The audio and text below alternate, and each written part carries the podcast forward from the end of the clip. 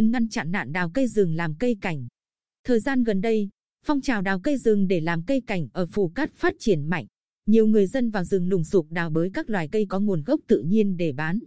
Việc làm này gây tác hại đối với hệ sinh thái, đa dạng sinh học và tài nguyên rừng. Hàng ngày, nhiều người dân ở các địa phương trong huyện Phù Cát mang theo dụng cụ đến khu vực núi Hòn Chè thuộc xã Cát Sơn và núi Bà thuộc các xã Cát Trinh, Cát Tường, Cát Nhơn, Cát Hưng, Cát Hải, Cát Thành, Cát Khánh, Cát Minh, Cát Hanh, Cát Tài để tìm và đào cây cảnh. Các loại cây được đào như bằng lăng, lộc vừng, thiên tuế, bông trang, sim, chắc được nhiều người mua với giá cả hấp dẫn nên số người vào rừng đào cây ngày càng đông.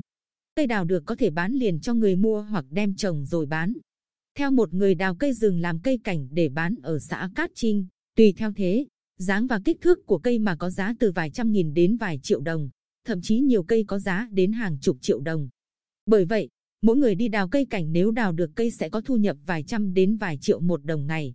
Ông Phạm Lộc, hạt trưởng hạt kiểm lâm huyện Phù Cát, cho biết, thời gian qua, hạt kiểm lâm phối hợp với các ngành liên quan tăng cường công tác tuần tra, phát hiện và xử lý nhiều trường hợp vi phạm. Tuy nhiên, do người đào cây chủ yếu là đi riêng lẻ và chủ yếu là đào những cây có đường kính nhỏ, vận chuyển bằng xe máy, nên lực lượng kiểm lâm mỏng không thể kiểm soát hết tất cả các địa bàn và các tuyến đường nên chưa thể xử lý triệt để. Để chấn chỉnh, ngăn chặn việc khai thác, vận chuyển, lưu trữ,